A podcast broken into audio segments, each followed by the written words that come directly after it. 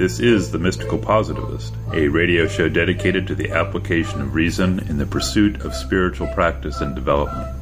It consists of commentary, book reviews, interviews, and discussion in and around the local and larger spiritual community. The thesis of the show is that rationality is in no way the antithesis of deep mystical experience. In fact, we assert that it is a necessary ally. I'm your host, Stuart Goodnick. Joining me in the following presentation is my co-host, Doctor Robert Schmidt. Rob is the director of Tayu Meditation Center and founder with myself and Jim Wilson of Many Rivers Books and Tea in Sebastopol, California. This week on the show, we feature a pre-recorded conversation with returning guest Stephen Aronson about his new book, The Search for Meaning and the Mystery of Consciousness, A Psychologist's Journey Through Gurdjieff and Jung, published by Karnac Press in twenty twenty-two. This book explores the existential questions of reality, one's purpose for existing, attention, consciousness, and the nature of the universe, all from a scientific and psychological perspective grounded in over forty years of practice in the Gurdjieff work. Stephen Aronson is a psychotherapist with an eclectic training background ranging from cognitive behavior therapy to the alchemical approach of Carl Jung.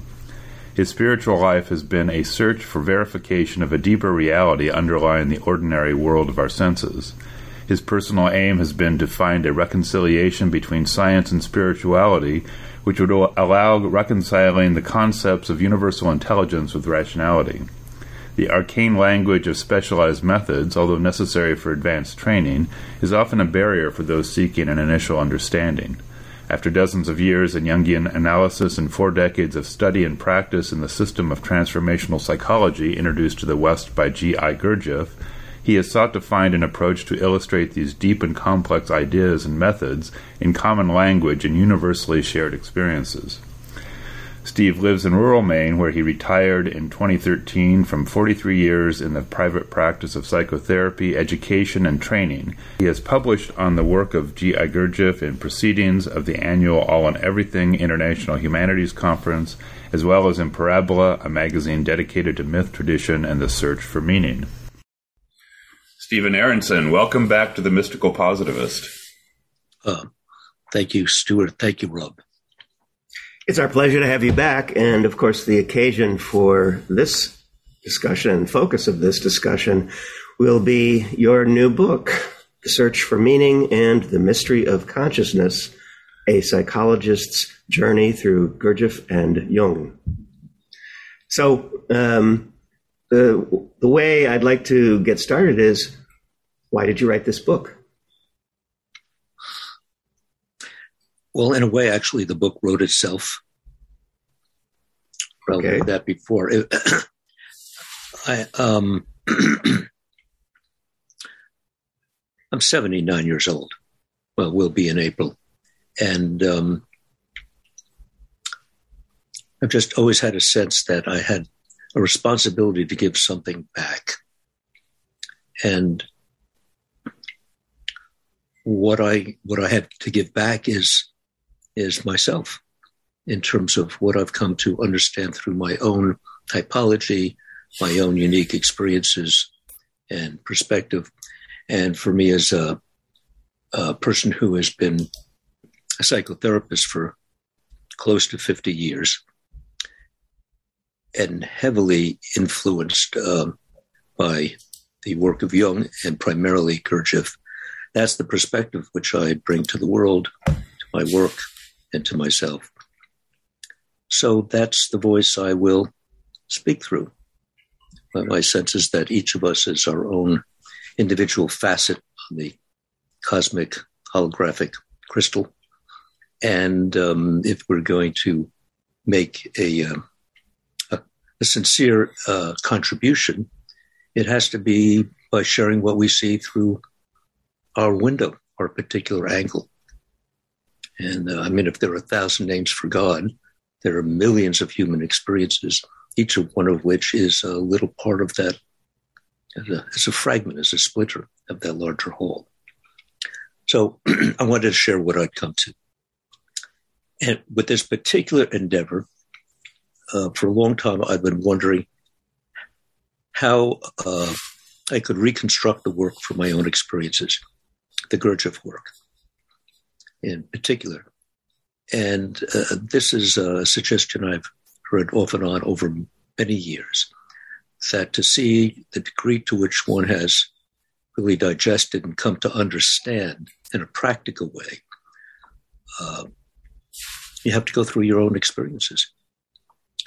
And so I wanted to try and also th- this question of, well, what about the future is one that is uh, very powerful in the Gurdjieff work these days. We're now in the third, beginning the, perhaps the fourth generation since Gurdjieff. And uh, the question repeatedly comes up, do the old forms still hold? Uh, are we supposed to continue to recreate and parrot uh, from our understanding uh, the kind of models that Gurdjieff used to transmit this material? It's the, it's the great difficulty I think old traditions have between um, we don't want to distort the teaching by getting avant-garde and uh, giving in to the whims of the moment and uh, changing the traditions around, because then it becomes diluted. But at the same time, as Gurdjieff pointed out, a particular teaching is brought at a particular time to a particular audience using their their metaphors that are going to resonate with them, what they need for that time.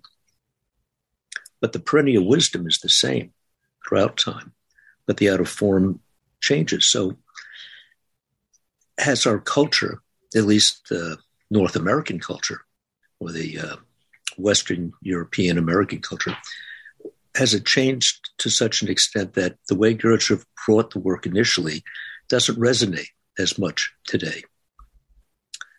And are there people capable of bringing it the way Gurdjieff did? He brought his own unique style.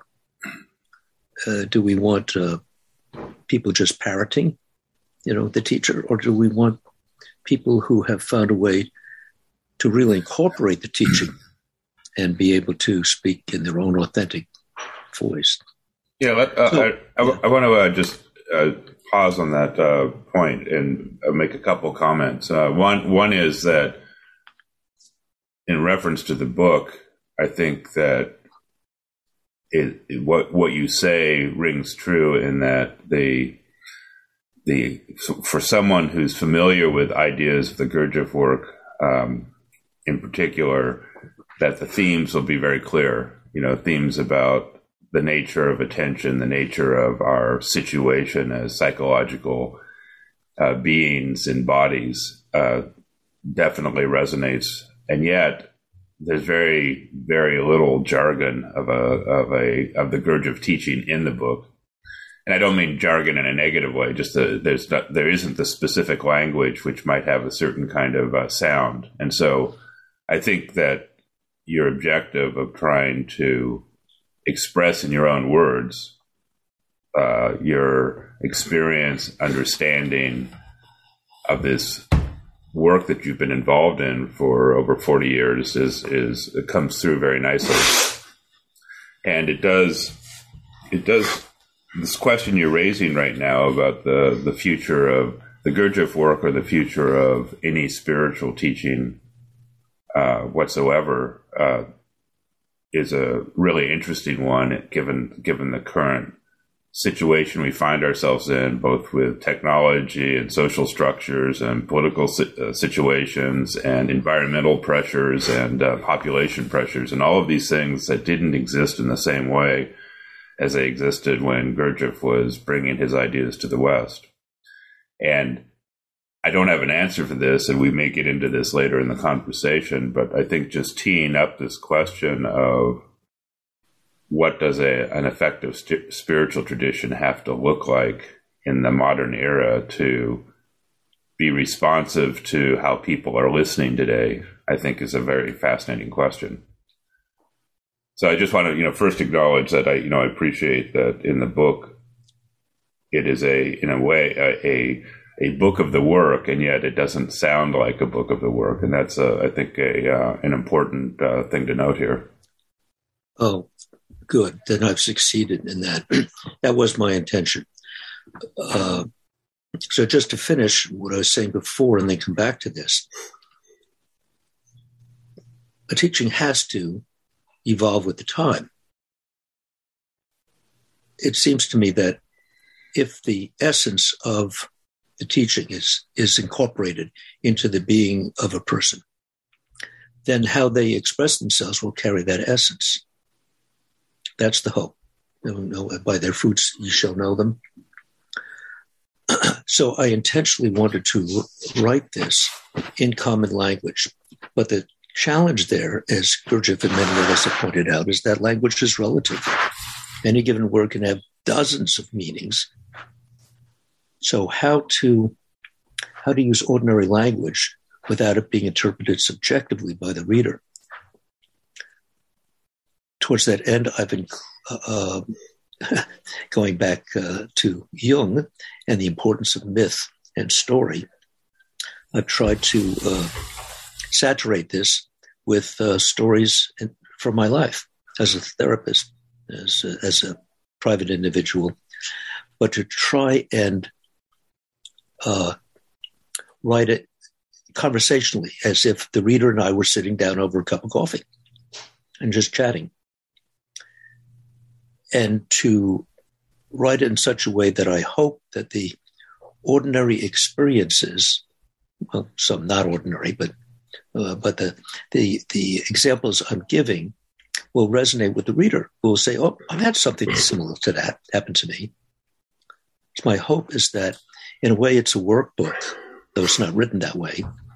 But there are many places where uh, I suggest the reader pause and try uh, to bring their attention inside themselves in a particular way that might, uh, for them, resonate in such a way that they will experience in that moment what I'm trying to point to, the phenomenon I'm trying to point to in the book. Right. I don't want it, well, as the work is, is three-centered, of course, there's a lot of intellectual material in here, but I, I'm hoping that it is not an intellectual book, but that it is an experiential book, so that if someone is drawn to uh, mystery and is drawn to exploring mystery in the way that I have been, uh, this may provide uh, a useful model for them to experiment with, to make their own journey, not mine, their own. So one, one, um, thing that arose to me as I was kind of reflecting on the book is that in that conversational tone that you take in many of the essays, um, I almost felt like you were talking to your younger self. And, oh, absolutely. And so I, I just, you know, it's a, in, a, in a way, it's, a, it's, it's kind of, and I, I and I understand that because, uh, but it, but it's, it's, a, it's, a, it's not exactly like you're trying to make sense of your life as much as there's this uh, hopeful message to the younger self that uh, the mysteries that one is facing and doesn't understand, you know, actually is the direction to move. Maybe you could talk about, you know, a little bit of the sense of like who you think your intended audience was, and and uh, in a way, what were you were you in a sense speaking to that younger self who had to sort of stumble and find direction? I think I had three audiences that I'm aware of, and the first was myself. Uh, I wanted to, as I tried to find a way to reformulate Gurdjieff's work through my own experiences. Primarily, it was a way for me to make sense of my own life at, at this late point. So, uh, particularly the uh, the thread of mysteries, which I, I call the trail of breadcrumbs, mm-hmm. or the uh, these events in my life that, when they occur, they they got stored in separate compartments, and um, the writing would bring up in association various things. And often, as I was writing, I didn't know why they were appearing then or where they were going to go. And sometimes my inner critic, as I was typing, would argue with them and say, oh, you don't really want to say that. You don't want to include this, do you? But my practice was to not pay no attention to that and just keep writing and see what came out at the end. Uh, the So it was a way of exploring myself uh, and what I've come to. Secondly, I wanted to uh, write a book for my colleagues, uh, not only in the Gurdjieff work, but in any related spiritual meditative tradition, because I think they all have the same core. Uh, one of the things I have discovered in many, not all, but many of the groups, Gurdjieff groups I've been involved with, is that uh, as the years go by, somehow it stays too intellectual or too foggy. Uh, for I've seen people in despair. You know, why don't I get it? Why don't I? And, and for me, it's not like that at all. That it's right in front of us. It is so imminent. It's closer than the vein in your neck. We don't see it because we're looking through it. We're looking in the wrong way. And I'm hoping that providing the kinds of examples I did in this book, I can help people see how they've already had these kinds of experiences. They're already further on the path than they realize. And that, uh, in a way, it's much simpler than, than all the theories and the diagrams make it. So uh, that was the, my other audience. And then the, thirdly, um, and also to maybe provide some kind of model for uh, an, an additional way in which the work can be approached today. And, and one can talk to people about it. Instead of handing them In Search of the Miraculous or Beelzebub's Tales to his grandson, which um, worked for some people, but probably not a lot of others. And I also wanted then to just uh, write something for um, the educated public who might be interested in these questions of meaning, mystery, and consciousness, and give them a taste of a way that it could be approached. And to leave something of myself behind so that when I die, I can hopefully have such them sense that I've paid the debt of my existence. Thank you. So, um, so one one of the one of the features of the book um, that feels different than the writings that you just re- referenced, uh, In Search of the Miraculous and um, uh, Beelzebub, et cetera, is that in your book, you are constantly asking questions.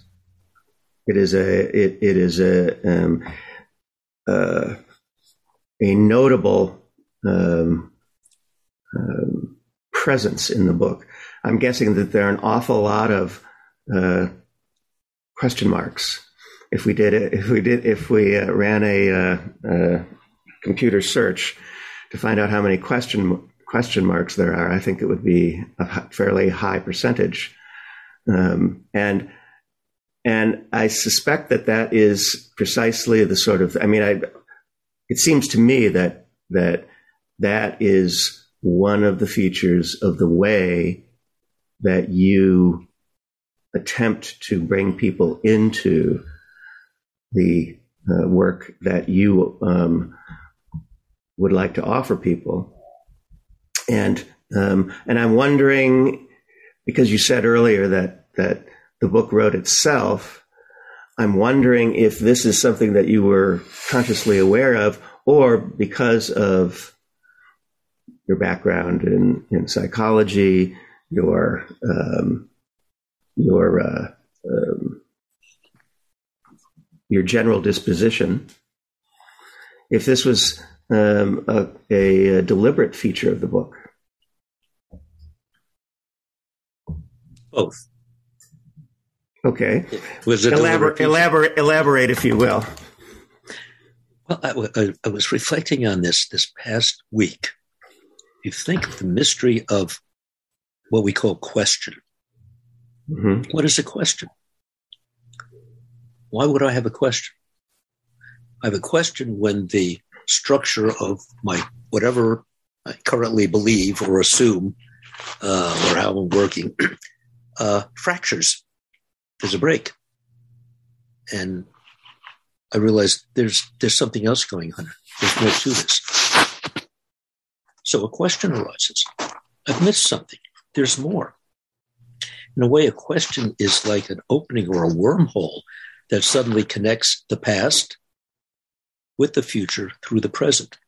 And if I will step into that unknown realm and allow myself to float or swim with it, without demanding some sort of uh, concrete intellectual answer that I can hold on to so I don't get seasick, if I would just float with it, uh, the, the current of the question takes me somewhere and I wind up someplace else. Ah, now I have a different understanding. Now I'm on new solid ground, more solid ground, until the next question. So if I'm going to, unless I'm, I think I know everything, if I'm interested in the question of meaning and mystery, then uh, I need, I, I thrive on questions. Because questions are, are invitations to go to somewhere I haven't been before. And whenever I take my mind there, or my being there, or my experience there, I've expanded into this new territory. So questions help me grow. I was very deliberate to not try and provide answers. One, because I want people, what I, what I would hope for people is that they would become not only interested in questions, but excited by questions, and give up the search for answers and just follow the questions. Following the questions will bring answers, but never be satisfied with that answer, because unless you're the creator of the universe and you know everything, there's always more to know. And if we look at uh, Gurdjieff's uh, cosmology, he suggests the creator of the universe doesn't know everything, which is why he created the universe. So, so the, so the creator has questions, yeah. too.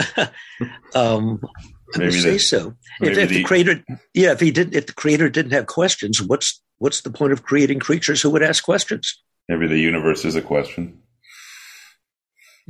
And the biggest question of all is myself. What am I? What are you? What are we? You know, how how does consciousness uh, appear in a universe of matter? Hmm.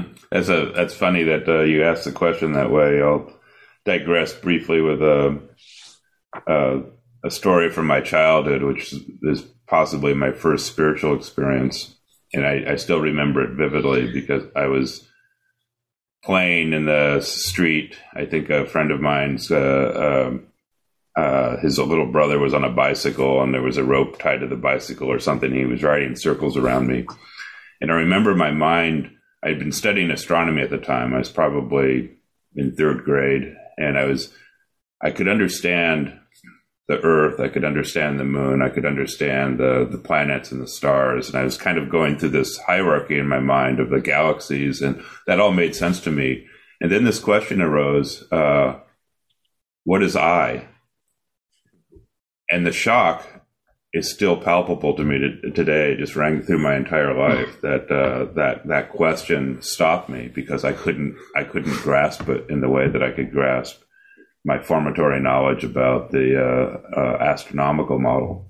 It was like I and and then you know after that shock, you know I'm back on the street playing again. But that that moment is like a singular punctuation in my own life, and I suspect that as as you're describing, uh, you have similar punctuations of your own around that very question. Absolutely. That, to me, that is the question. Uh, immensely more important than um, uh, where are the galactic superclusters going, or um, what's going on in the quantum world. All, all of this is about the material body of the universe and the invisible laws that shape it. Fascinating. And since it's the world we live in and the world that is inside of us, uh, critical to understand that. But the key is, what is I? Because this exploration out into space and the exploration down into the quantum realm, where is this exploration occurring? It's occurring in my mind. Well, what is that? Who is making the exploration? Who is constructing these telescopes and electronic microscopes and, and um, cyclotrons in order to study these phenomena? Where are these designs appearing? They're appearing in my mind. Without mind, um, there'd be nothing to know that the material universe existed. So for me, it We cannot have a unified theory of everything without including consciousness.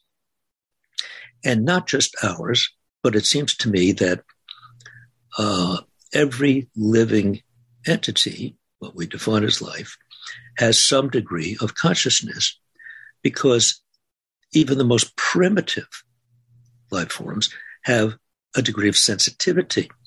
They have some degree of awareness of the surroundings and how to interact with it. Well, what is that? Maybe rocks have sensitivity. Um, I don't know. But certainly anything we call alive does. And it seems to me that is the, the beginning of what culminates in what we call consciousness in three-brained humans. And we see within humans enormous vertical range of qualities of consciousness, not only between individuals uh, who function at different levels, generally in their lives, but also within each one of ourselves. If we learn to study the interior uh, the way it's possible, certainly through Gurdjieff's system, and I think other meditative practices, um, through depth psychotherapy, uh, like Jung, we discover that we also have this enormous vertical range of qualities of sensitivity and consciousness and awareness in ourselves.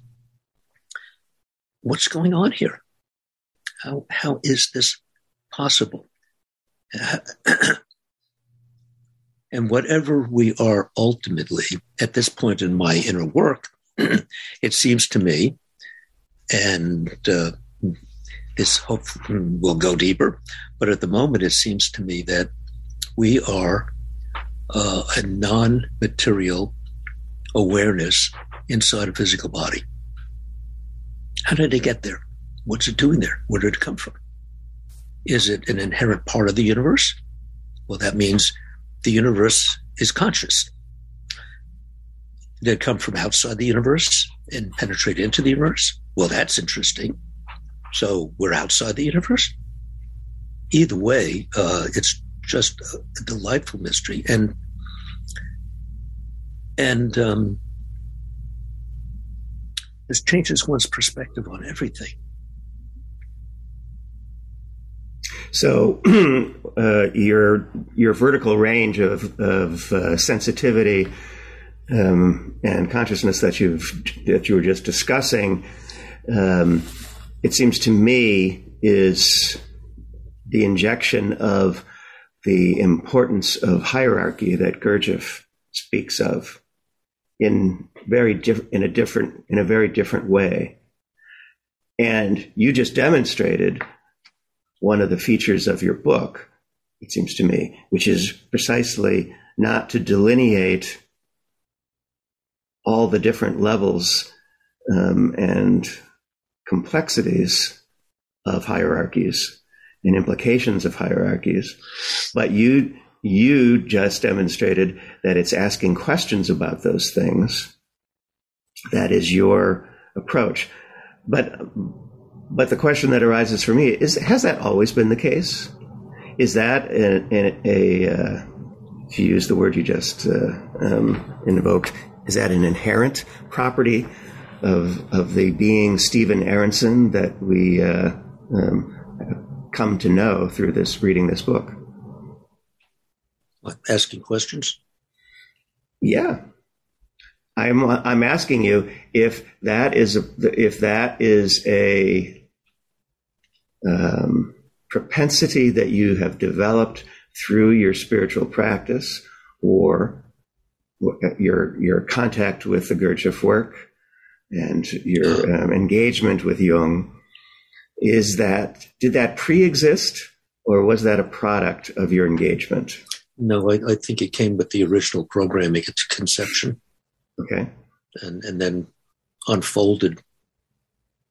No, I think that was a, a. I don't know. Maybe everyone's born with it, and you know, if you go to school, that they teach you not to ask questions, maybe. But uh, no, I've always had questions. Got it. Uh, as as I've gotten older, they've gotten deeper, more complex, more sophisticated, but uh, they've always been there. So when you when you um, engaged with the Gurdjieff work, that was a that was something you brought to your engagement.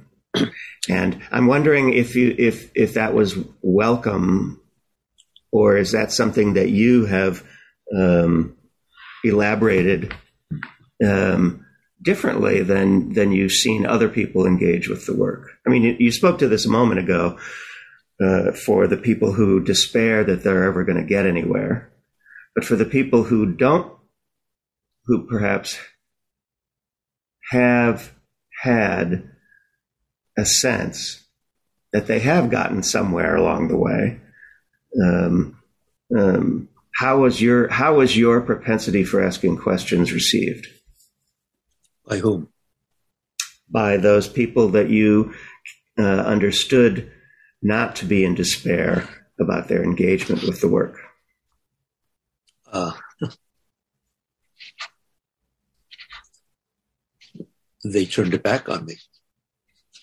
Oh, in in the sense that um, the couple of people who've really been my my great teachers, in particular Keith Buzzell mm-hmm. and Shimon Malin.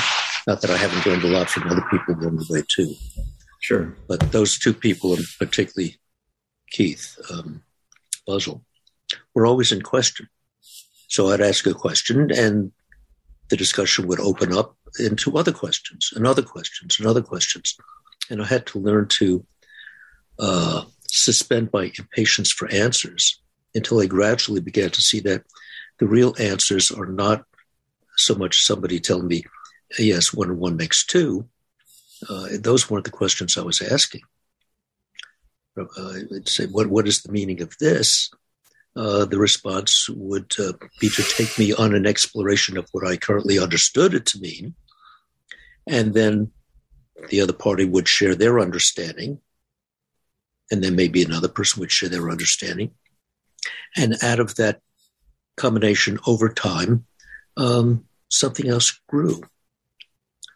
But I, I think too, if someone's got this kind of very deep question, the kind of question that does not lend itself to a specific yes or no, this is it, answer. I mean, that's the realm of science.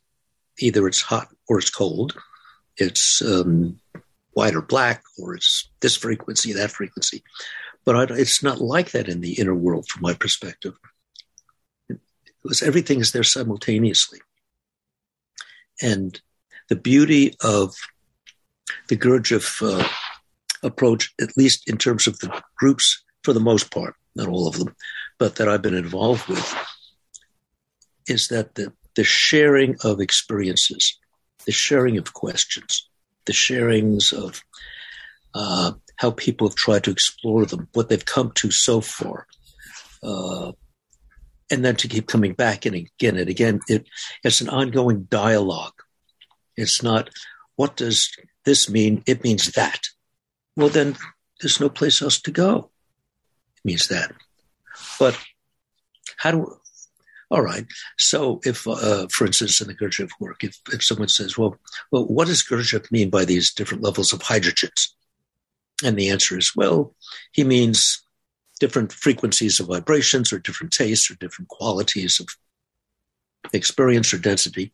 Okay, well, that's a technical answer. What does that do for me personally? I need to be able to taste different qualities of energy in myself, different vibratory levels, different qualities of sensitivity or awareness. Now I can see myself on those diagrams. And I can say, ah, that's what it's about. It's a hierarchy of different qualities of experience. Ah, okay. Now let me work with that. But it has to come through my experience. Otherwise, it's just, it's just a formatory factoid in my head that I can impress people with, but it doesn't mean I understand anything. So um, I heard you, I, I understand, I think I understand that I heard you say, um, in response to my question, that while you started off with the propensity for asking questions and you engaged with a teacher who was resonant with that uh, approach, what I, what I think I heard you say is that um, you learned from your engagement with Mister Buzzell and others and and colleagues as well in the Gurdjieff work, that it's not about finding an answer, which might have been implied in your in, in what you said, that that was your previous um, inclination. But you, what you learned was how big a world's world can open up when you hold the questions and keep asking further questions. Is that is that a fair, what did I get you there? Yeah, I, I I would agree with that. That a really good question should lead to two or three more questions, each of which mm-hmm. should lead to two or three more questions, mm-hmm. and each okay. of those takes you deeper and deeper and deeper into the subject material. Got it. Thank you. So that um, what I understand as dialogue through my own, own experience, and for instance, what I understand uh, David Bohm was trying to talk about in the years before his death, this kind of open-ended search without the demand for answers is mm-hmm. what leads people deeper and uh, uh, opens up the, the possibility of something really creative appearing.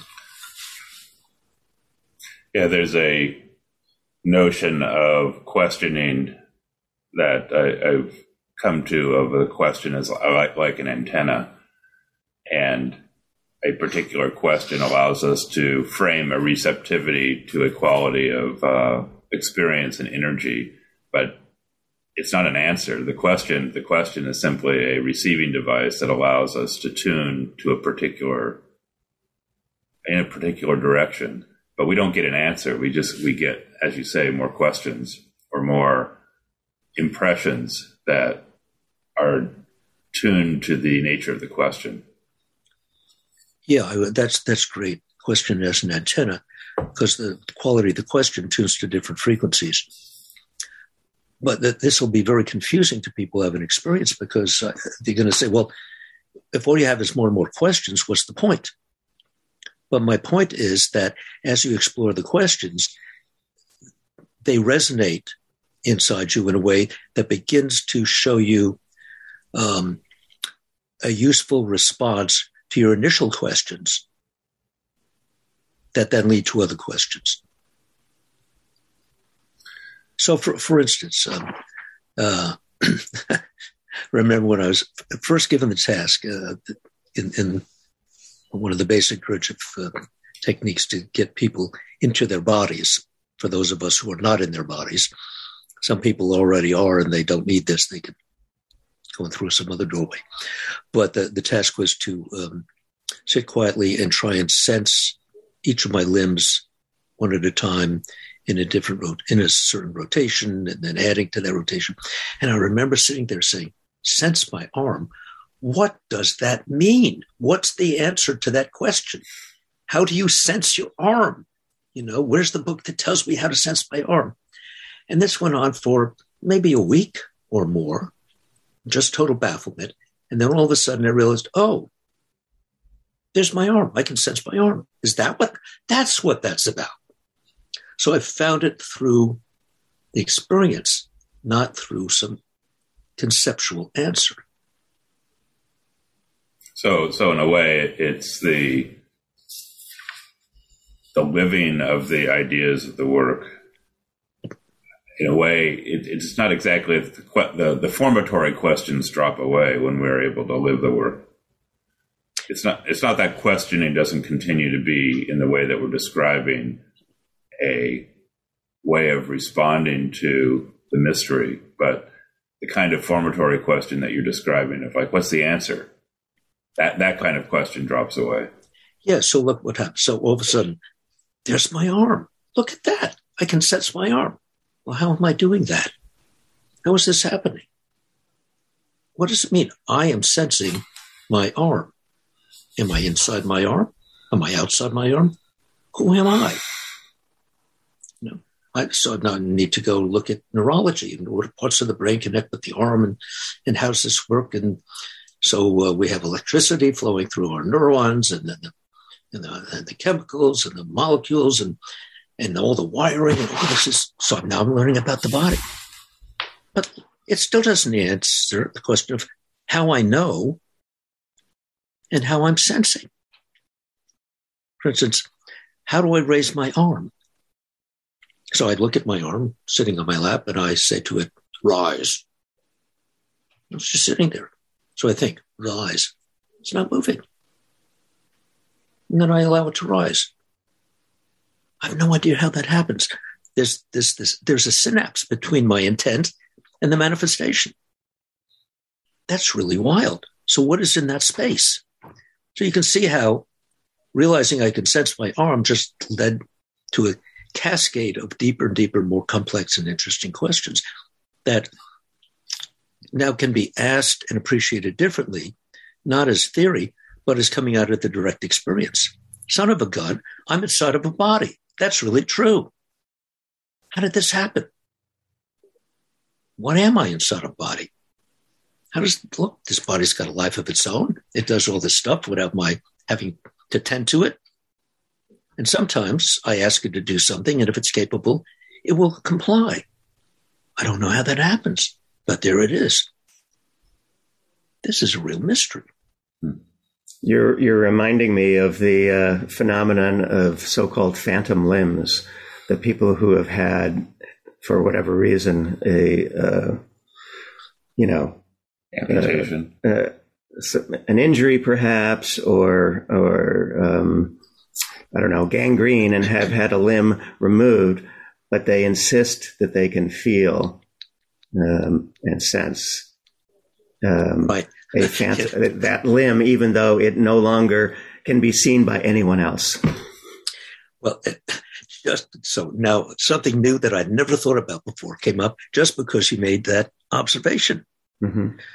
In my in my psyche, I have uh, phantom parts of me, phantom parts of my personality that are no longer funct- really functional operative, but I keep them alive, or phantom stories about things that happened a long time ago. That's not the world I live in, but I still feel them as if they were there. Mm-hmm. You know, like, hmm. Well, it's, it's certainly uh, been the case that uh, uh, even if I grow beyond a particular neurotic uh, habit pattern that I had, that that habit pattern seems to still exist, kind of like the creases in a piece of paper that was unfolded. But they can be used, you know, they can become very sensitive instruments to, uh, as long as we are using them consciously to sort of give us, you know, some data about a, a particular uh, uh, situation. Yes, if I am uh, aware and conscious of that pattern uh, for what it is, a pattern, and I have a reasonable sense of its history, how it got programmed into me, Uh, I don't have to get rid of it. Uh, as a matter of fact, every attempt to try and get rid of it is likely to f- fail. But I can develop a different relationship with it. Like, all right, I have this pain. It feels like I got an arm, but I know it's phantom limb phenomenon. It still sucks. It's there, but I, I kind of know what's happening, and I don't have to become identified with it. I can bring that same attitude to Uh, my inner conditioned attitudes and and uh, reactions, if I've been able to study them in the proper way sufficiently so that I can be relatively objective about them, even though I still feel them and have to suffer them. Uh, but that change in in attitude brings a change in perspective. And so the situation is not the same as it was before. I'm not as helpless. Hmm. So, so I want to Um... kind of step back up, uh, looking at the book again. You know, the the two names on the cover of the book uh, are uh, uh, Gurdjieff and Jung. Besides your name, yeah, besides your name, yeah. I guess there are three names on the book, yeah, so uh, everything wait, wait. Com- everything comes in three. Everything's in three. Yeah. Okay. So, uh, so uh, hopefully, hopefully, you're the harmonizing factor. Yes, you might be the, I think you are the harmonizing factor. Uh, I think you touched on this a little earlier. Um, Because, because I, when I, I wrote the question down and I was thinking about this, okay, Gurdjieff figures more in the book in terms of the both the, the background ideas and the and references. But Jung also comes in here, and obviously you made a reference to uh, you know depth uh, therapy and the and the Jungian world. I want I'm curious how you see them coming together. And maybe maybe this idea of archetype and allegory is, is the entry point, but I, I'm curious how, how you bridge that gap.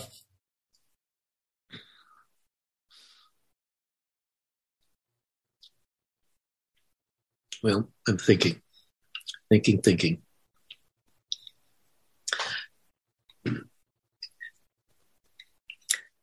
Jung, when, when I first encountered it, Jung saw into the invisible world behind human manifestation. It's much, much deeper than Freud's unconscious, which is more personalized. The, the noticing of archetypal patterns, the recognition that symbols were pointing, or the language of a hidden psychic reality Uh, that drives humanity um, was just profound for me. The importance of storytelling, of myth, that Gurdjieff also uh, extrapolates to, to a great degree. That just as a picture is worth a thousand words, a story uh, can convey feeling, can bring up uh, images and resonate with experiences in a way uh, far broader and deeper than um, theoretical language, just intellectual explorations. So when I met Gurdjieff almost synonymously with Jung and began to study him, it, Gurdjieff's methods gave me a way of it really... Uh, seeing an even deeper application than Jung. Now, I've never found anything that goes as deep as Gurdjieff.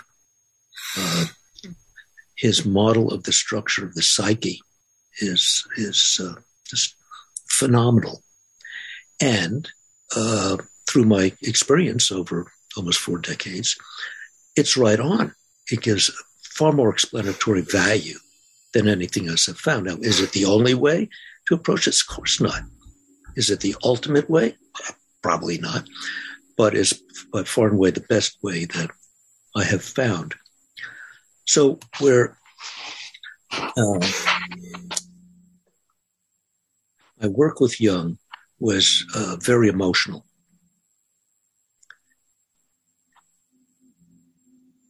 But Gurdjieff brings a, a real three-centered approach. You know, he brings the body and the intellect, as well as the mind. So it just took it much deeper and has been able to provide uh, a deeper feeling into the question, what lies behind the archetypes? What lies behind this invisible pattern that Jung uh, realized controls humanity? So Gurdjieff goes far deeper than humanity. He goes to the heart of existence, with humanity playing this central role in terms of um, bringing uh, sensitivity and uh, a striving to understand uh, the uh, the cosmos, the big cosmos and the little cosmos. So much, uh, I, I, these days I often uh, come back to the um, wave particle question in physics. It seems to me that the material universe is the particle, and the consciousness that seeks to understand it is the wave. That's one way I look at it. So that that's, I'll have to think about that a lot more, um, but that's the best answer I can give you at the moment. I think Jung in, it, in himself would not have been sufficient for me. I would have had to, I, I'm sure, gone into Buddhism if I hadn't found uh, Gurdjieff. Hmm. Hmm. That, that, that's interesting because there, there's a an area it would, that I noticed in some of the uh, pieces that you wrote that went beyond maybe the framework that uh, the Gurdjieff work typically is discussed within. And that's when you begin to look at the question of the nature of awareness. And in particular, you, you cited a number of experiences that you had. Um, I'm remembering, I think, one on uh, the the beach uh, when uh, uh, you and another couple uh, uh, went, you know, were sort of grieving because a, a, a third couple had lost a son in an accident. And you're on the beach, yes, and you yes. have this experience of suddenly seeing that everyone is on a screen. Yes. That, that, that the life, life, the, the phenomenal world is a projection on a screen, and yes. that you were knowing yourself from a perspective that was uh, beyond the screen. Yes. Now that, that to me has more of a, a flavor of an Advaita Vedanta uh, teaching, uh, you know, uh, almost, almost the, the language is almost directly out of like Ramana Maharshi or someone like that. And that kind of almost big picture, that, you know, that phenomenology is just, is this projection, and the true nature of our being is outside of that projection, is something that doesn't come up in the same way in the Gurdjieff work. So the reason I, br- I bring that up is that I noticed in the book that there are elements where your questioning takes you in other, other areas as well, that you're not, you're not just slavishly following one tradition, but you're really opening yourself to um, the questions that are asked in multiple traditions. What what Gurdjieff showed me, and many people have had the same impression shared with me, is that it helped me see the unifying, underlying thread between all the traditions. From my perspective, they are all talking about the same thing, but using different language, different metaphors. Um, even many many of the techniques are very are very similar or identical, or I can see the common thread to them. And as I sometimes read in other other traditions, uh, I understand them because of the the commonality. The same underlying thread that um, consciousness needs to wake up and in the body uh, be able to separate from the the body, uh, s- separate from the personality and its reactions. And not that they don't continue to go on, but to be able to observe them from this place that uh, you referenced in this experience uh, that I call the place of inside-outside. Mm-hmm. So somehow I was simultaneously inside the screen, but I was also outside the screen. And my my thought is that this is, you know, if you go to go to the what's beyond the universe, where did it come from? Well, I think came from this space. It came from a place outside of where it is, but also simultaneously inside of what it is. And that we can touch that and learn from that on occasion uh, inside ourselves. It can either happen spontaneously on rare occasions to some individuals who then are puzzled as to what happened, and uh, like maybe with Krishnamurti, or Eckhart Tolle, I think, has had that experience. But for for most of us to whom this occurs, it, it happens once in a while. But it doesn't have to, in, in Search of the Miraculous, the Gurdjieff uh, was talking to Ouspensky about this question. And he said, look, Ouspensky, it's possible you walk around Saint Petersburg from time to time, you're going to find some rubles in the street. But that's a hard way to make a living. Why don't you figure out how to make your own rubles? So I think all the traditions, but for me personally, Gurdjieff was the most precise, uh, provide a, a method of search, um, a, a method that will tr- literally transform the way our brains are wired so that we have access to different frequencies, as you're talking about with the question, nature of the question. So now I've forgotten the question. Well, that's, that's okay. Uh, well, but uh, I'll, I'll just comment that uh, uh, as you were speaking about this uh, this experience, uh, I think you said inside outside. Yeah. Um, um, I'm uh, there's a an, an obvious resonance to me with self observation and um, and self remembering, and Gurdjieff, I think. Um, I mean, my, my, my teacher used to say that it, it's a it's a more direct way than some other ways to uh, to play with this, and and and that's the um, and just and the word I just used to play with it um, is where some of you some of the people that you were mentioning earlier who end up who find themselves in despair that they'll never realize. Even though it's as close as their jugular, as you were you, you were saying, um, uh, they they don't they don't have a sense of play with it, and and and there's definitely moments in your book where you're explicitly invoking a sense of play, um, and also. Um, I'm just remembering now the, uh, the an early chapter where you where you talk about uh, developing the capacity to play music, and you realize that it's if you're thinking, you can't do it, but when you let go of thinking, then the music emerges. Right, it just happens. Right. Uh, Gurdjieff had re- reportedly a marvelous sense of humor, and often a very ribald sense of humor. You know, uh, it's great at dirty jokes, I understand. Maybe it's the influence of Mister Ouspensky, who uh, seems to be quite heavy and ponderous and serious, and although they said he had a great sense of humor.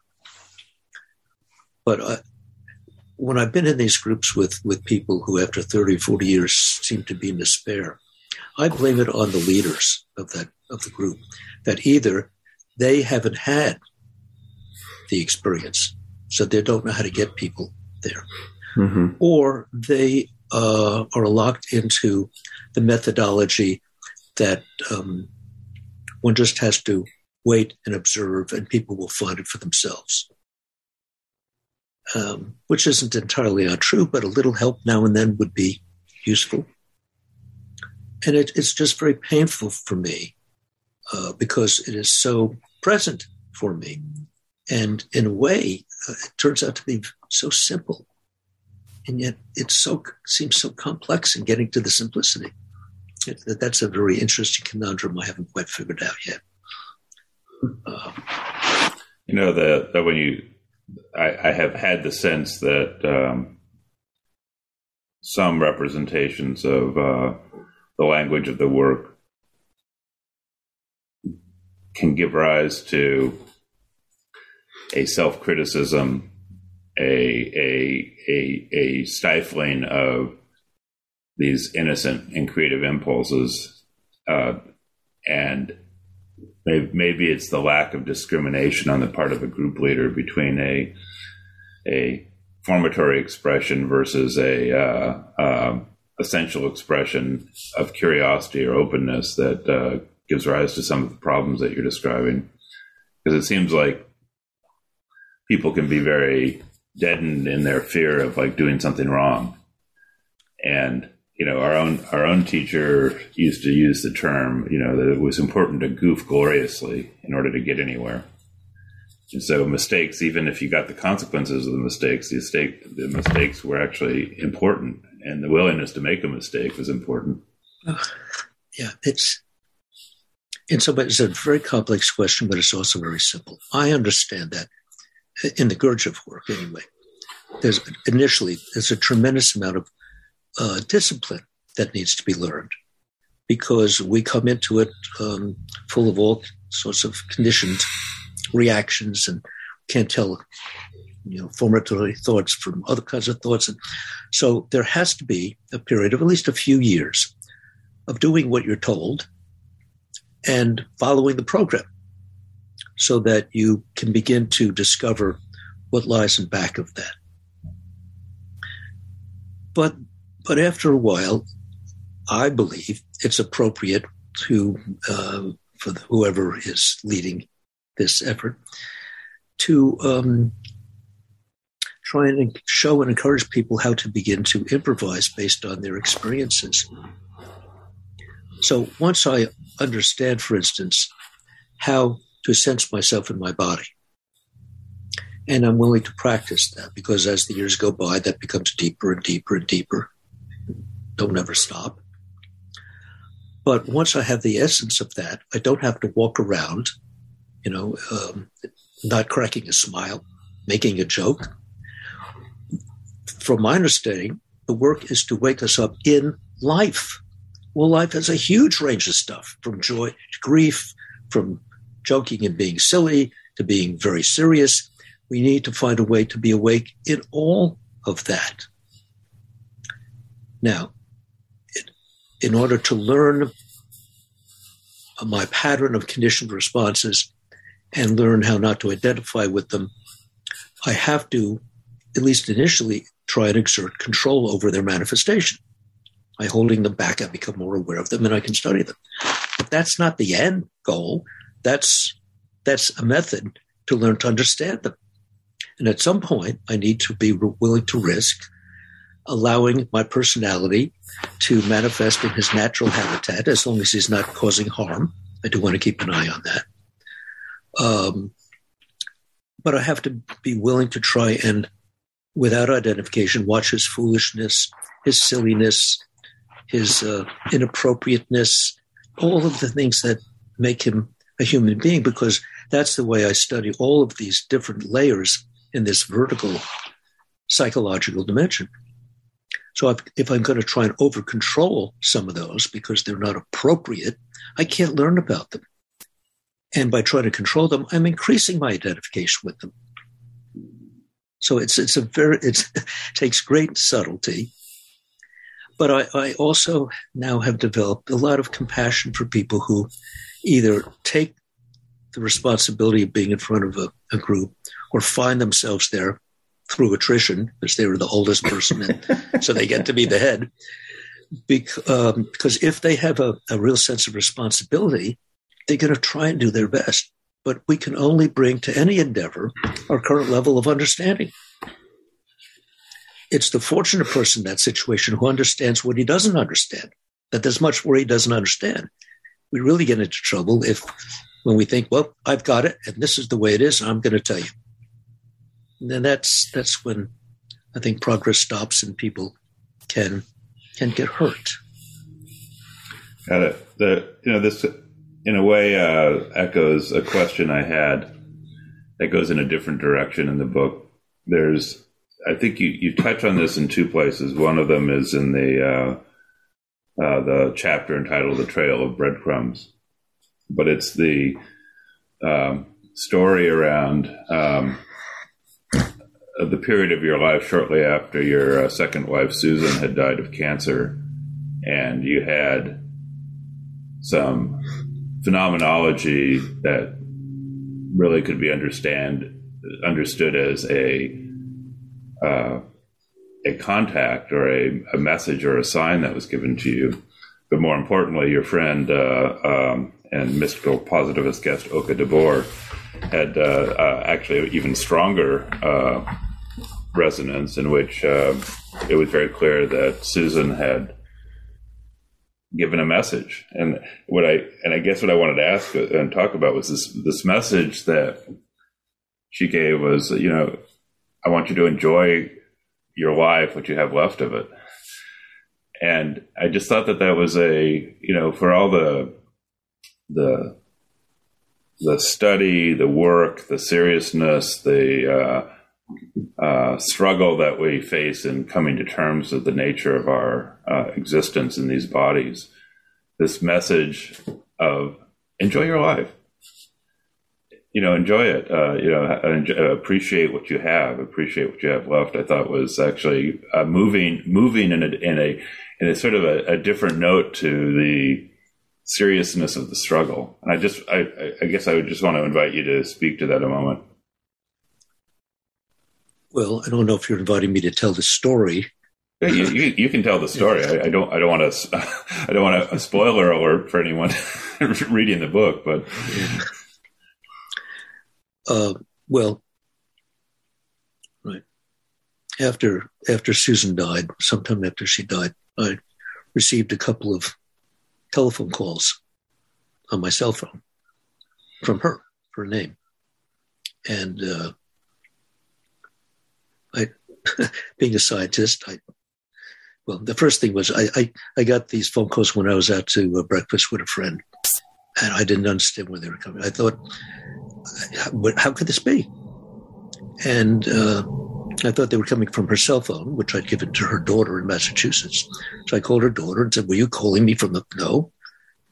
And in fact, I just, I deactivated the phone. I didn't know how this could happen.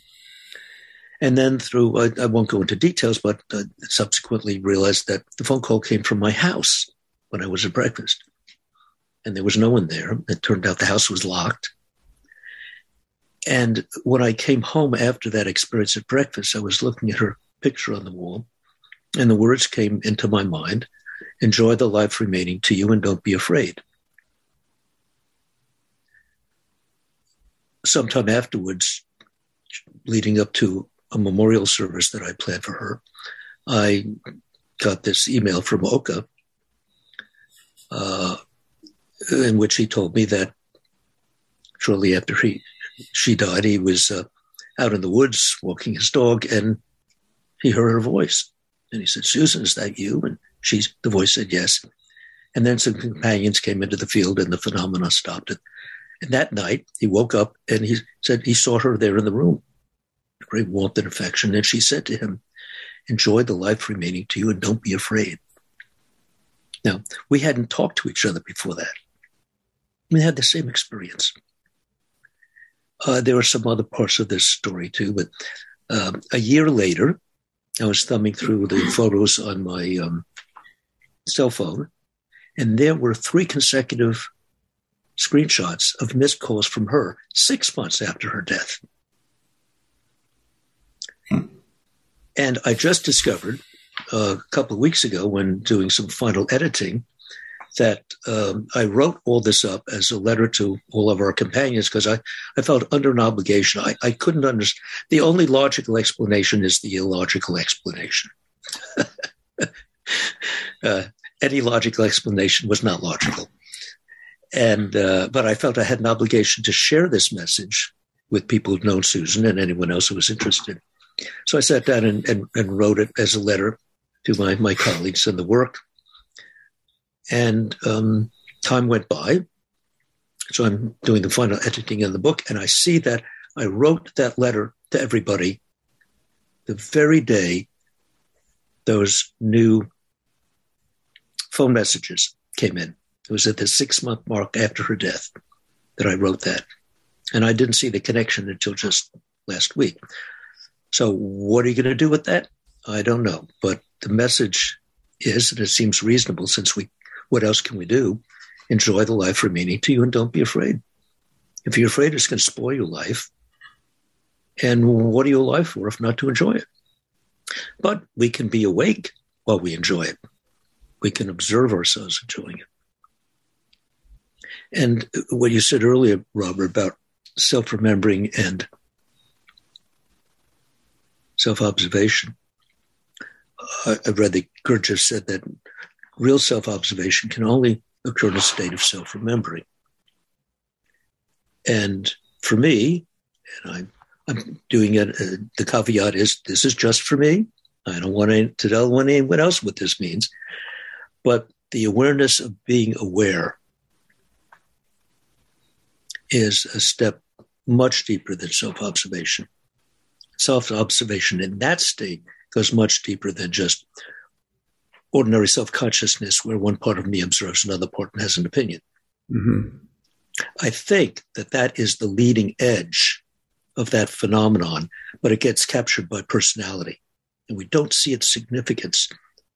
That there's a separation. One thing is looking at another thing and having a relationship with it. But if I see that that's happening, now we've got three. One thing is observing that two other things are in conversation. Yeah. That makes it even more interesting. Now, if that third thing can look at it, um, just look at it uh, without letting the other two parts get into judgment and criticism and just seeing what's happening. Well, look at that. This part is saying this about that part and has that attitude. Hmm. Um, who are these guys? You know, how did, how did they come about? What is their history?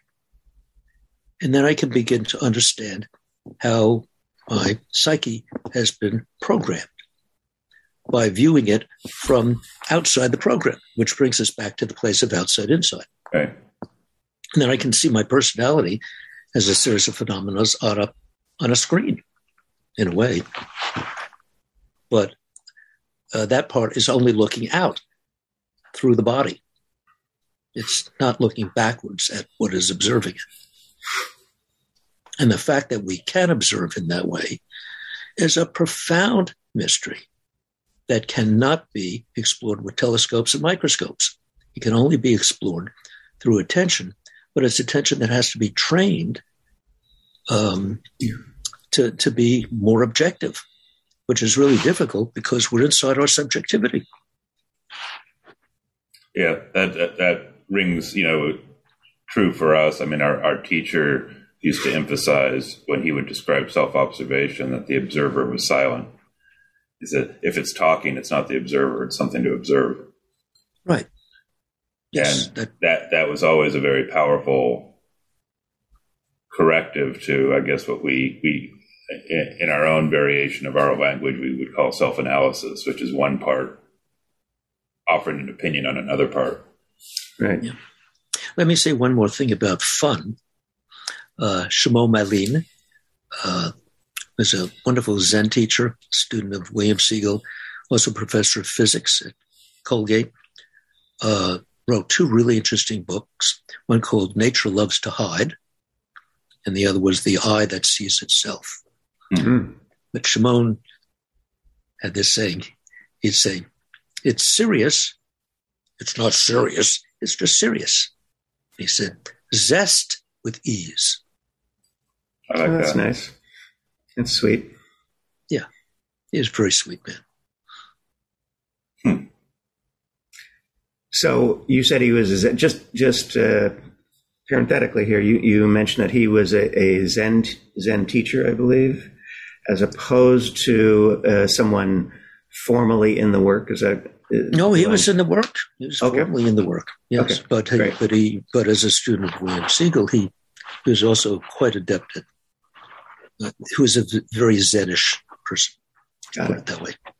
Our, te- our teacher gave a talk one time describing uh, uh, what he what he was teaching as cowboy Zen. Mm-hmm. Yeah, he said that uh, enlightenment had to be hogtied.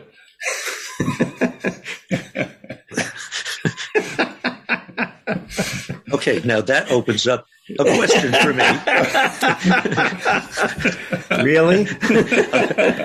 I'll have to I'll have to think about that and get back to you. Well, I think I think if I were to uh, put it in the language of our uh, conversation, I would understand that as uh, uh, along the lines of the story you told about um, uh, Ouspensky looking for rubles in the, the streets mm-hmm. of Saint Petersburg. That you know, whereas with Zen, there, there's sort of an implication, although this isn't really true of Zen, that uh, you, you do all this sitting and waiting for enlightenment to find you. Whereas uh, in the uh, the fourth way, you know, there's still this notion of quote unquote enlightenment, but there's a methodology for actually going out and, and uh, uh, hog tying it, as it were. Well, Yes, I want to stress, stress for me, uh, the Gurdjieff work, as it's brought in the groups and talked about in the books, um, is a training method. Training for what? To bring us to this point of being able to be aware of being aware. And then, then the work is in you, and then you become the work, and the work is your teacher. Now, do you still practice the things that you were given? Um, some of them. Maybe they're not all necessary anymore. Or maybe you do them intermittently, because you're, you're already there, and you know how to get there. So for me, all of these traditions are uh, ways to show us how to open the door. And when the door opens, walk through. And then you're on your own. Well, sort of. I mean, uh, you're no, no, need, no. You, Come on. You you you stress throughout the book that, that you're sharing consciousness. Yeah, no, no, no, no. Um, let me back it. In, in in the sense in the sense that uh, you've arrived at the at the doorway to the kingdom. That, you know, that's you're, that's, you're, that's better. You're on the other side of the garden fence, and now you'll meet all sorts of things there, uh, right. And the experience now will become your. Your teacher, not the books, not the methods. They were designed to get you there. And now relax, you know, try and to have, sense yourself fun. In the body and have fun. It is, the, the work is so much fun. There's nothing more fun in, in anywhere than this, than this wonderful exploration, uh, a practical way to explore th- this mystery. Well, there's a, a, a famous book, or at least my, my teacher really, he, he knew uh, uh, Robert DeRopp, and he was a fan of the book, The Master Game, which was, um, which to me had the seriousness and at least some measure of the levity that is necessary that, you're, that you've been discussing. But I don't, although that particular book didn't, didn't, was a little top heavy on the seriousness part, it seems to me. Um, nevertheless, the, the title, Game, implies that it is not a uh, uh, an ultimate, an absolute. And and that's one of the things that I take from what you were just saying, um, uh, that having gone through the threshold, step through the threshold, then you're out in the world, and the world um, speaks to you, not unlike your deceased wife apparently speaking to you, which was a sweet story, very sweet story. Well, it's an absolutely true story. Yeah. I believe it. Well, I mean, it, it, it, it does. It, what resonated for me for that, and I won't go into the, the details on our side, but we've had numbers of experiences, uh, um, some together, some independently, of phenomenology that is in the category that you described of, of like something happening that just my mind, as a being trained as a scientist myself, um, would go through meticulously every causal chain to see, can I explain this? Yeah, and I know I, I could feel it. I could, I, you know, I was like one with you as you as you wrote this. Like, you know, it's not like I have to have this be an explanation. I just want to make sure I'm not fooling myself, and and go through every every possible sequence and realize there's no way that what just happened could have happened uh, in any reasonable explanation of coincidence or uh, you know, anything like that. That this was the universe, you know, sort of turning down the reality switch a little bit for something to come through to remind me that it's not exactly what it seems. Or, or maybe turning up the reality switch. Yeah, well, yes, turning, you know, yes, turning down the objectivity switch, maybe. Yeah, well, turn down my reality and turned up something else. But you, you're right. Another feature of, of my, in my personality, my essence, I suppose, I don't know, I suppose it's my essence, is um, I don't want to be gullible. Mm. I don't want to be suggestible. So I try and not be that way and look for every other, you know, plausible explanation. Because uh, as Carl Sagan said, you know, extraordinary claims need extraordinary evidence. And in this particular case, um, I exhausted every plausible explanation, and I'm simply left with the story as I experienced, and people can make of it what they what they choose. Yeah, well, I, I mean, it, it's a, this is an interesting question uh, uh, because it's a challenge to hold the possibility of reality being way, way, way more porous than our than the materialistic paradigm uh, dares to suggest, and yet not be gullible, because an occupational hazard for people who look to, you know, sort of the fringe sciences or the fringe, you know, uh, uh, you know, uh, metaphysical explanations and things like that. The occupational hazard is that people are very willing to accept truth claims without any kind of testing or validation or self-inquiry, but just simply accept it. And it's, I find that problematic because that's, to me, that's as suggestible as anything. You know, it's like, it's a function of suggestibility that uh, we take an idea as truth. I like your approach because you're not really trying to assert uh, an explanation to the, the story you just told. You're saying this, this is what I experienced. You can decide what that means. I will experience it in a certain way. And that's part of who I am. Uh, you know, you, you have to deal with your own signs and messages and uh, draw your own conclusions. Yes. The, the difficulty of, or the challenge uh, that Gurdjieff puts down before us, that was one of several things that really attracted me, was Uh, in essence, what he said, don't believe anything anybody says, even me, until you can confirm it to your own satisfaction for yourself. It is of no practical use to you and may, in fact, even hurt you. So how do I confirm for myself? And for me, uh, the methods of the traditions and Jung and Gurdjieff, particularly Gurdjieff, Uh, gave me um, a methodology for testing for myself. Now, there's there's still ideas or concepts in the Gurdjieff work that I haven't been able to confirm. But long ago, uh, when I was first reading In Search of the Miraculous, it was just astounding. I was, who could think of such amazing ideas? And they they answered questions that I'd never seen answers to. They answered questions that I hadn't even asked yet. I was just blown away by this book. And then I came to a particular section on the moon, and my mind rebelled. The voice inside of me jumped up and down, started screaming, this is worse than pseudoscience. This is, this is nonsense. And, and I was about to close the book and walk away. But another voice said, whoa, there, big fella. Hold on a minute. Has this been amazing up till now? Yes. Does it seem accurate up to now? Yes. Well, maybe you just don't understand what he means here. Why don't you just put it up on a shelf and keep reading?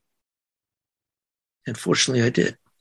As the years went by, that shelf was just really got crammed with a lot of stuff. But I kept reading and kept studying and kept working. And every once in a while, I'd have an experience, and one of those ideas would jump off the shelf into my lap. And I could say, oh, this experience I'm having right now, this is what that idea is about. Now I understand.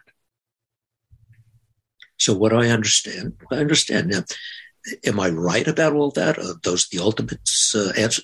I don't know. But I, but my understanding is much more useful and practical and satisfying now. And what I haven't personally experienced can be very interesting. I can even be useful in some ways, but I'm not going to say I know it for a fact just because somebody told me or I read it somewhere. It's a possibility, but I haven't confirmed it. So, uh, you know, I can accept it with a grain of salt, or um, suspend disbelief. But I need to know I'm doing that and not swallowing it without being able to confirm it. Yeah. Oh, I, I mean, I think science at its best, when it's being honest and acting with integrity, says that any claim it makes is the best story we have to fit the facts and the experience, uh, the experiments as we know it.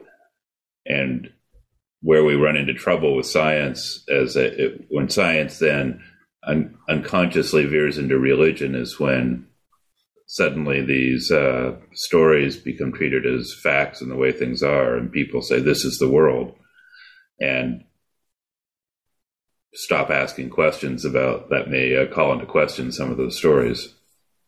Yeah, uh, let's work with that language for a moment, because there's no such entity as science. Science is a particular m- methodology for approaching questions. So the problem is with science, it's with people who claim to be scientists. Yeah.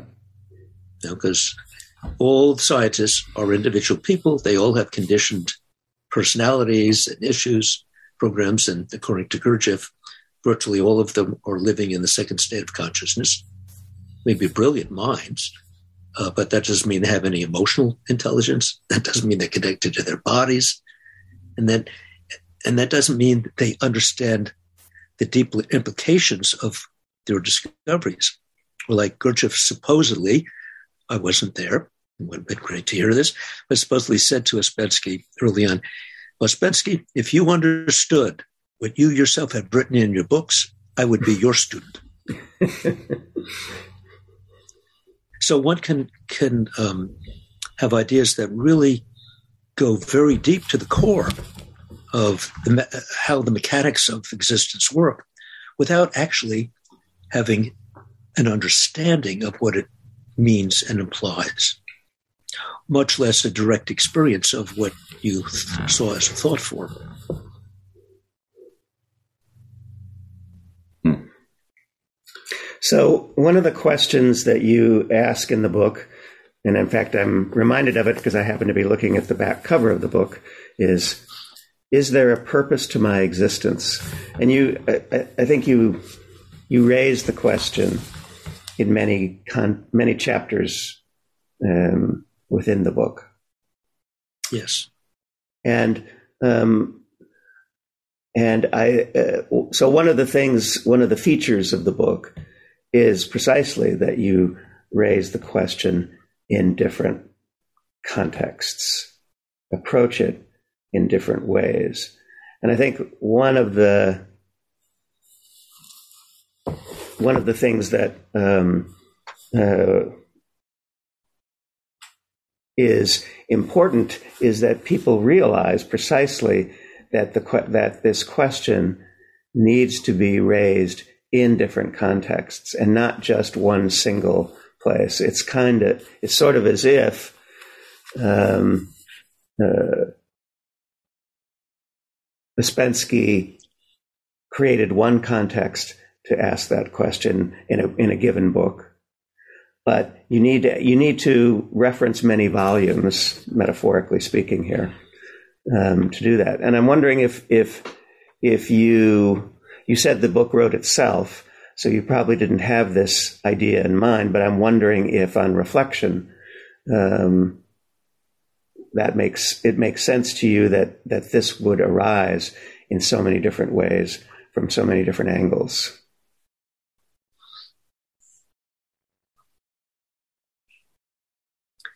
Well, the, yes, as I, I said it early on in our conversation, he asked me why I wrote it. Trying to pull together all of these fragments of my experiences and being able to look at them as a whole began to uh, show me a pattern. And it was through that pattern that uh, I was able to more deeply approach this question of the purpose of my life. I mean, if we have a purpose,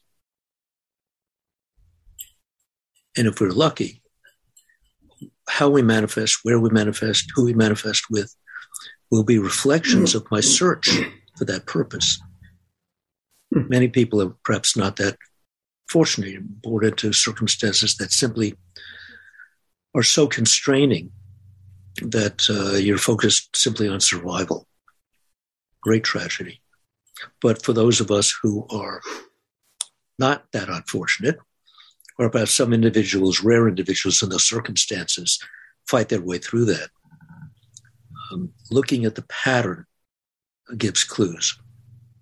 And that was one of the reasons I allow myself to, um, really a lot of this is free association. I start with the topic and then I just see what would come up. And I, I try to write about it in a way that gave the sense that in that very moment, I was having another imp- idea and another impression, because I literally mm-hmm. say, oh, I'm just remembering this. And that's exactly what happened. Just in that moment, it, writing it, I remembered something. Did I know whether, whether it belonged or no? But I just permitted it. So if it, it's like playing music. So if it came up, I wrote it. So oh, I'm just having this memory. I don't know where it's going to lead yet. Maybe at the end of the essay, we'll find out. And and I did over and over and over again. Uh, so this is this is the method that worked for me in that sense. Thank you. You know, if remember uh, in grade school, we had to learn to diagram sentences, which always seemed a waste of me to time. I, I could speak perfectly English. Why did I need to diagram them? But that's another conversation. But we can diagram our lives if we will uh, say, start with, uh, just go to your formatory memory and outline a timeline and events that seem significant. And then allow allow your mind to come up with associations, whether they make sense or not. Oh, this event when I was three, this has reminded me of this thing that happened when I was forty-two. Do I know what? No, not yet, but I'm going to write it down. Oh, and that reminds me of this and this and this. And then I step back, and if there's an associational link, there's a pattern. What is that pattern showing me about myself? So in that way, I think one, if one is so inclined, can begin to map their life. So there, um, so the implication here is that everything is connected in a life. In a, in um, some things resonate more uh, broadly or widely. And and so you're looking for resonances, really. That's a good word, resonance. Yeah. I mean, what is an association if not a resonance? Now, why is this particular association coming up after I've just thought about that? Well, maybe there's a connection. I would say there is a connection, but maybe there's a connection. So let me write them down. If I don't see the connection right away, fine. I'll, I'll just let that sit. And maybe another association will come up, and another. And then maybe I can begin to see something. For instance, in um, in one of the essays, I think, um, having to do with uh, emotions, um, I was recounting this experience I had as a school psychologist when the young girl was brought in to see me. I don't even remember what they were having some difficulty with her.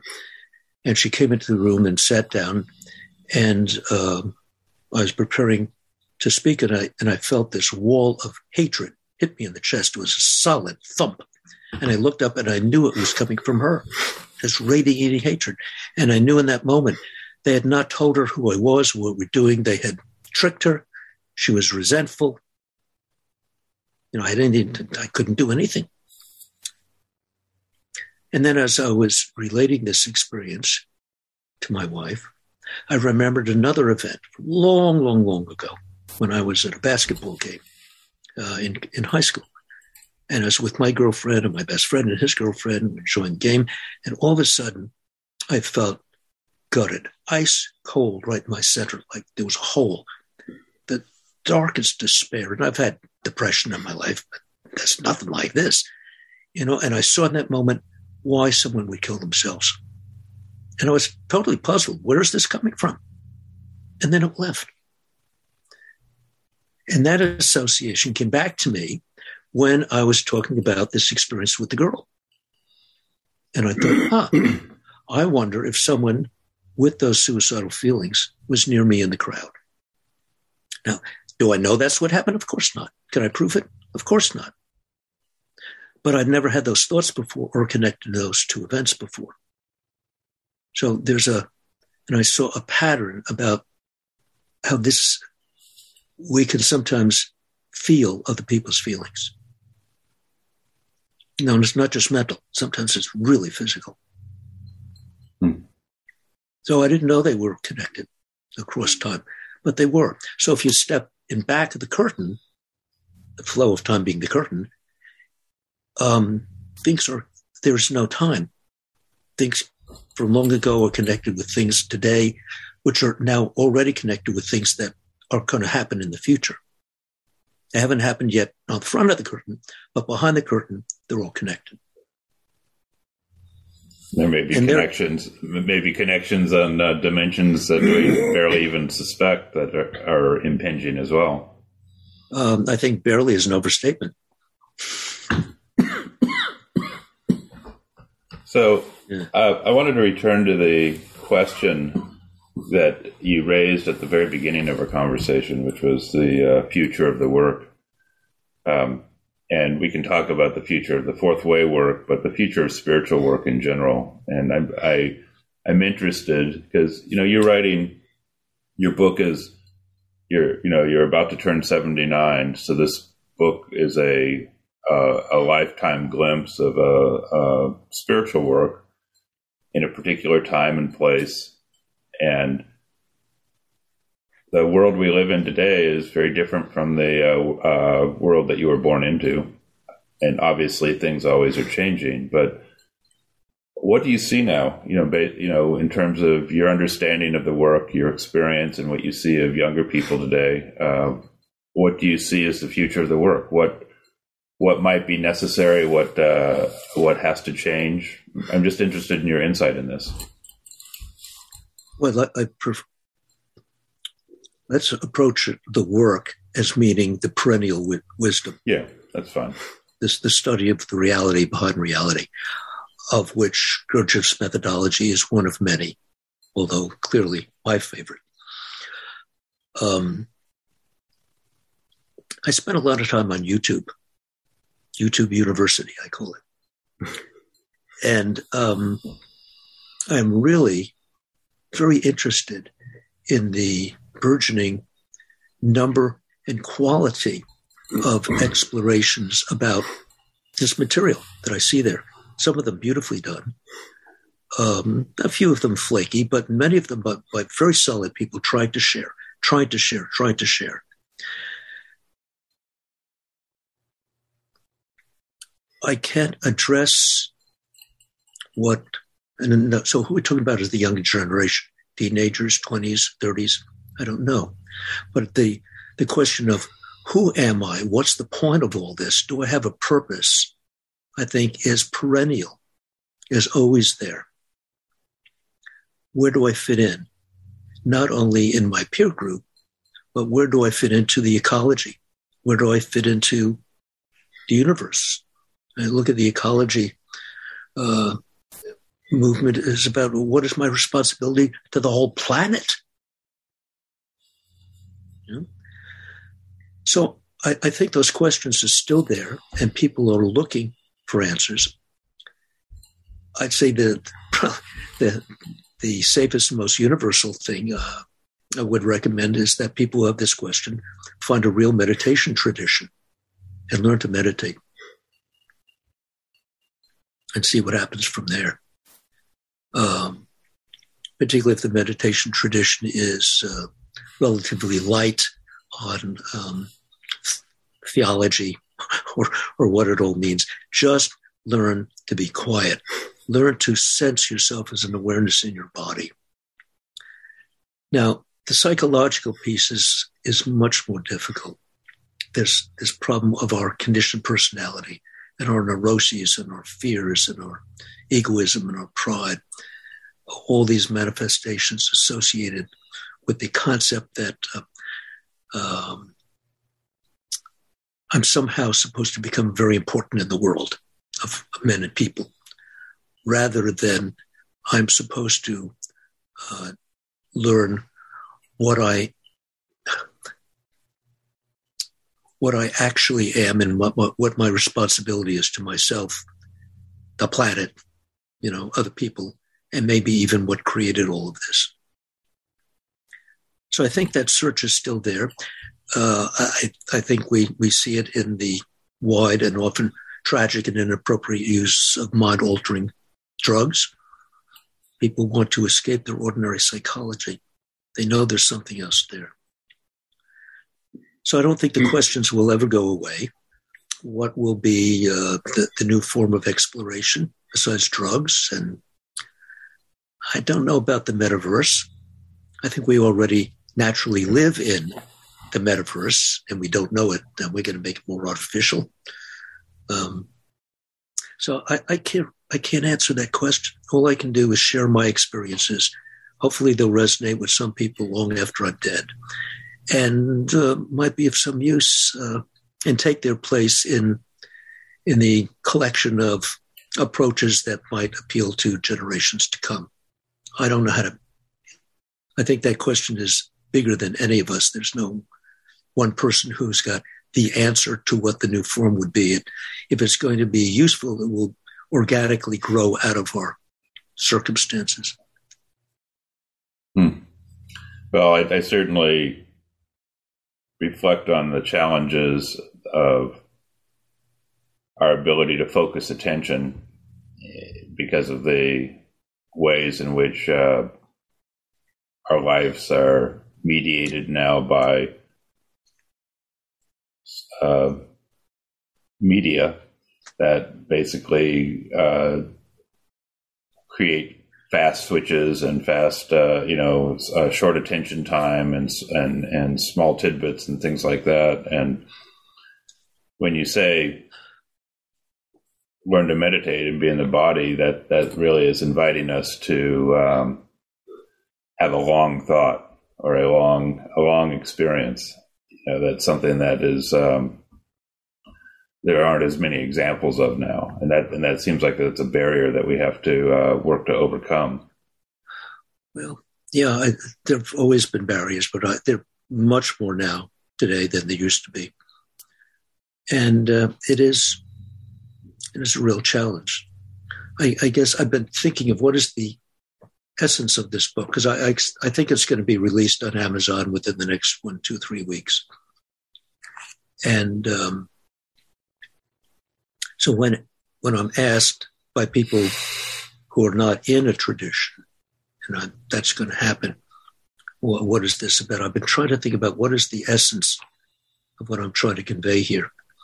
And this this will get modified, but at the moment, it seems to me, I'm trying to say, from my perspective, that science and spirituality are not competitors, they are complementary.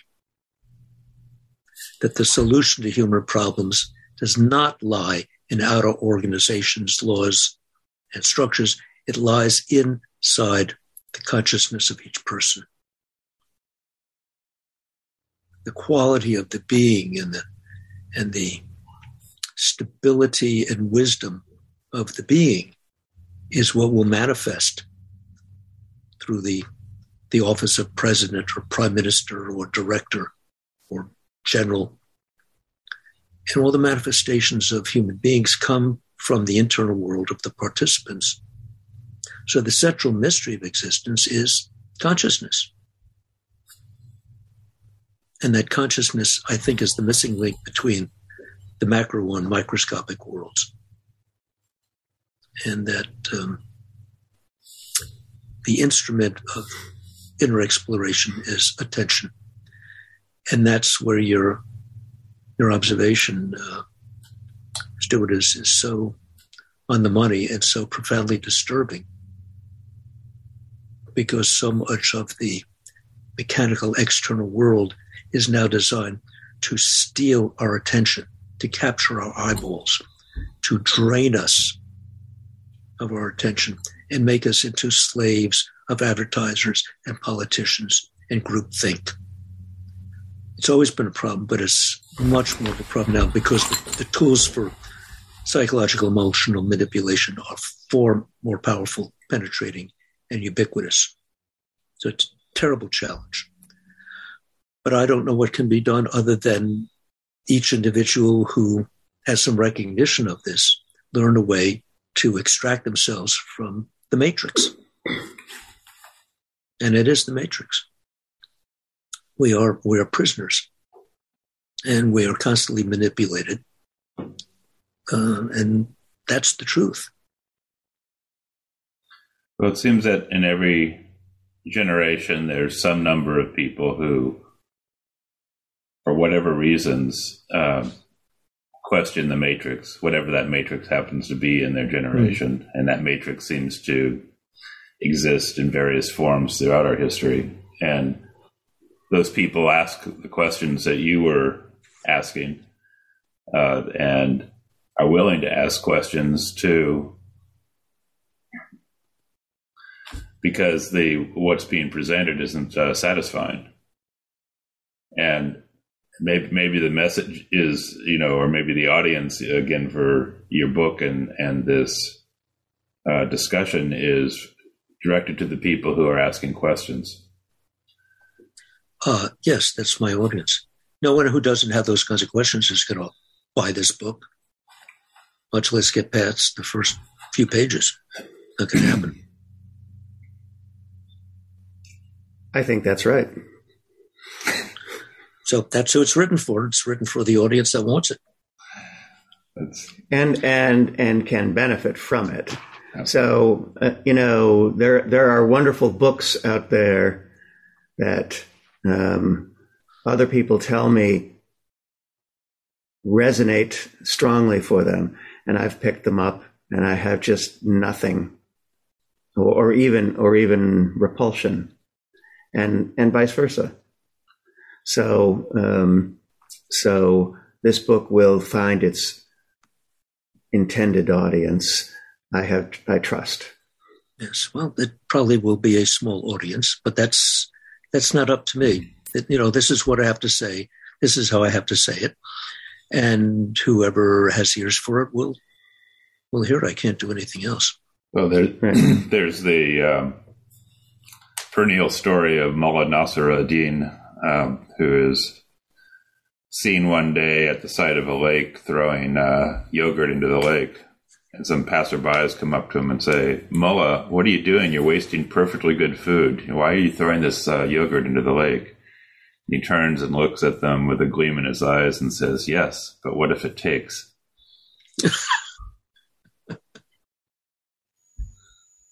And what if? What if?